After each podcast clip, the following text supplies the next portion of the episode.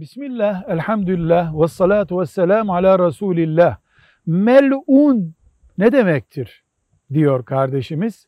Melun lanetlenmiş demektir.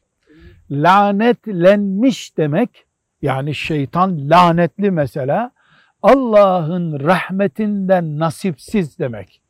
Birisine mel'un dediğimiz zaman onu Allah'ın rahmetinden uzaklaştırmış sayılıyoruz. Bu bir nevi mecazi manada sövme anlamına da kullanılır.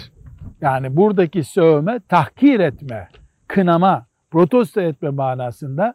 Müslümanın ağzı lanete alışmamalıdır. Lanet edecekse de Allah'ın lanet ettiklerine lanet etmeli.